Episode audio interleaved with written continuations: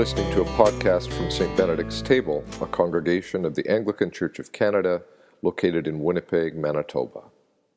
May only truth be spoken and only truth received. Amen. It's easy, writes the biblical scholar Emerson Powery.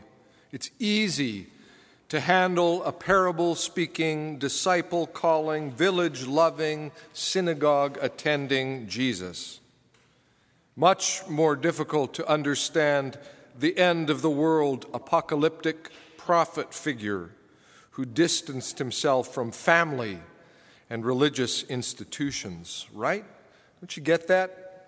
You listen to Michael as he stood to read those words, and it was about wars and rumors of wars, earthquakes, famines, and the beginning of the birth pangs. Sure, at least some of you were thinking, oh, it's one of those passages, the word of the Lord. Thanks be to God. What's Jamie going to say? It's the reality when a church community follows the rhythm of the church calendar as we move towards the end of one year and into the opening weeks of Advent, which begins just two weeks from this evening, the lectionary has us read urgent texts, crisis texts, and yes, apocalyptic texts. Early this week, I was sitting in a Starbucks waiting for an appointment to arrive, and I was looking over the lessons for the week. All the while, I was being serenaded by Mel Torme, singing of chestnuts roasting on an open fire, followed by Burl Ives wishing me a holly jolly Christmas. Starbucks might have created a little tempest in a teapot this year, making their decision to go with just plain red holiday cups. No snowflakes, no snowmen, no reindeer, no angels.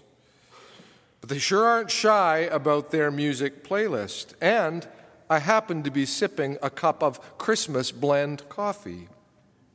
Reading this text from Mark in that context was so incredibly out of sync. And it was early enough in the week that none of us knew anything about what happened in Paris. But you know, it's not just Paris, where there are rumors of war this week. The day before that happened there, ISIS launched probably a more violent attack in Beirut. And on Thursday morning, Al Shabaab moved their military radicals into a Kenyan university campus and killed over 150 Christian students there. Wars and rumors of war. Had I known that, this text might have rung differently, Burl Ives and all that music notwithstanding. But that being out of sync is actually what the whole calendar, what the whole lectionary is intended to do. In fact, it's precisely what Jesus is doing with his disciples in this reading. He's putting them out of sync with what they're expecting. They've been in the temple. Jesus has been engaged in a series of confrontations with various religious authority figures. Resistance and hostility toward him is building. They wanted to arrest him, Mark had noted, but they feared the crowd. And just when they're making their way out of the temple, one of those disciples said to him, Look, teacher, Look at the temple. Look, what great stones, what large buildings. As I suggested in last week's sermon, that unnamed small town disciple is basically saying, Golly gee, would you look at this place? Nothing like this back home in Galilee. There wasn't anything like it back home in Galilee. Nor was there even a building close to its scale, within hundreds of miles. This temple was Herod's great vanity project, begun by his father and still uncompleted at the point that Jesus and his disciples were visiting. The plaza on which that great temple stood was 144,000 square meters. Think of that. The large stones that so impressed that unnamed disciple were 7.5 meters by 2.5 meters by 3.5 meters. Again, think about that. And then consider the force of what Jesus says about those large stones. Not one stone will be left here upon another, all will be thrown down. You have to wonder if that raised at least one or two eyebrows in the midst of that company of disciples. He can't be serious. This place can't come down. And if he, if he is serious, there's got to be some major crisis that's going to destroy it, which is the point. There is a very serious crisis looming. And for all that people looked at this temple as being the most solid of places, both literally, consider the scale, but also metaphorically, it was their spiritual and sacrificial center, after all. Less than 40 years after Jesus' death, it would indeed come crashing down. As N.T. Wright observes, many people have read Mark 13 as a chapter mainly about the end of the world, which it certainly isn't. The main subject remains the fate of the temple in Jerusalem and of Jesus' followers in the time leading up to the temple's demise. No one imagined that that temple could be destroyed, but the Romans did it. No one imagined that Jerusalem would be devastated and that the Jews would be chased from their spiritual and national home. But the Romans did that too. For Jews and for Jewish Christians, it was the end of the world as it had been known.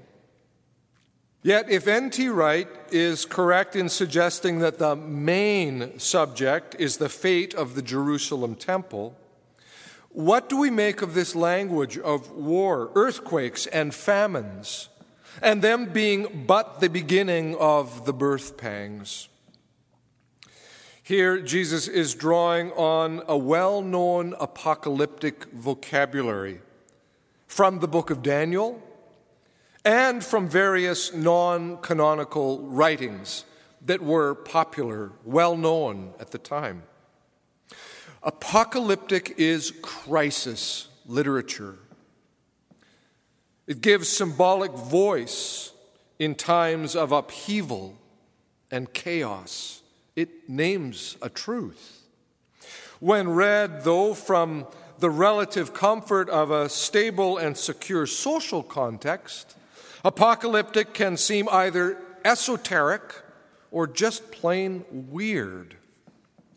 It gets some people working away on decoding its secrets, interpreting its numbers and its symbols, often with little understanding of what those symbols meant to the people actually immersed in the crisis. If we put together these signs with those symbols, add the significant numbers from this text in that book, and just figure out who the beast is, then we'll know. We'll know when the world is going to end. When Jesus was sitting on the Mount of Olives opposite the temple, Peter, James, John, and Andrew asked him privately, Tell us when this will be, and what will be the sign that all these things are about to be accomplished. Details. Jesus, give us details. If you're listening, though, you'll realize he never actually answers their question, not directly, doesn't give them details. Beware, he says, that no one leads you astray. Many will come in my name and say, I am he, and they will lead many astray. But you're not to fall into that kind of a lie he effectively says to them, You're to hold tight. Even as the chapter continues, the language of crisis and apocalyptic, apocalyptic ramps up and seems to be about more than just that temple, more than just about Jerusalem. Even as it feels as if its focus is indeed on a world ending kind of crisis, Jesus refuses to give them some magic key with which to unlock some code. About that day or hour, no one knows, neither the angels in heaven nor the Son, but only the Father, he says. Beware, keep alert. You do not know when the time will come. Keep alert, Jesus says. Keep awake. What I say to you, I say to all keep awake. He still says those same words to us. And maybe there is something particularly poignant or particularly painful or particularly troubling about those words in the light of these past three or four days in world politics. The words of Emerson Powery despite the global disasters that surround us, some instigated by first world practices, we'd still rather think about a messianic figure who has already arrived and called on us to be kind to our neighbors. And isn't that true? Wouldn't it be so much simpler if I were here preaching on the parable of the Good Samaritan? Well, maybe.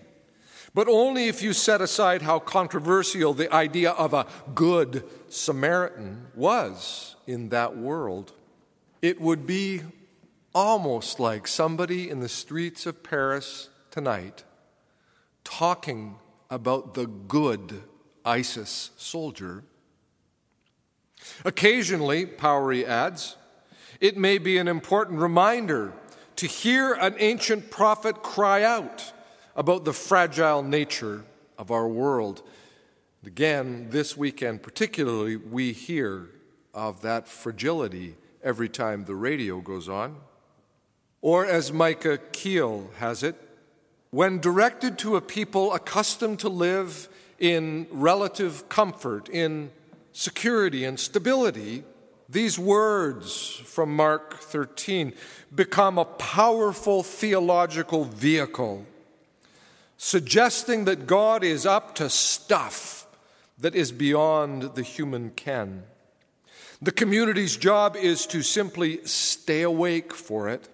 It functions like a rumble strip on the side of a highway meant to jar the community awake as it nods off and drifts toward the ditch. Isn't that a great image for this genre of apocalyptic? It is that rumble strip that you hit and oh, you're back. I'm awake again. I'm alert. I'm paying attention. So, yes, even if the temp- temple is the main thing in view in Mark 13.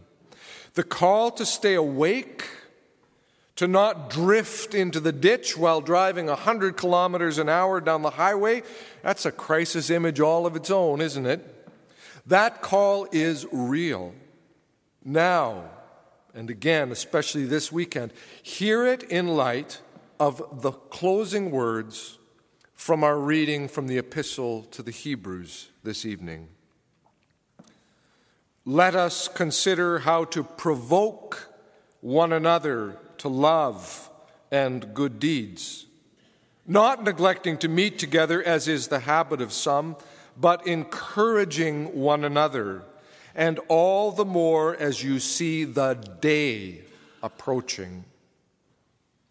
Wakefulness and watchfulness are not passive activities, marked by a deep patience and freed of anxious symbol reading and number interpreting speculation. To be awake is to provoke. Isn't that a great word that the writer of this epistle uses? To provoke one another to love and good deeds as a people of encouragement and deeply hope filled anticipation. That cuts right against the grain of apocalyptic fearfulness or of a need for anxious control. To provoke one another to that vision as a people of encouragement and hope filled, patient anticipation. What a tonic in face of all we hear on the news this weekend. Jesus always cuts against the grain, doesn't he? In the name of God, Father, Son, and Holy Spirit. Amen.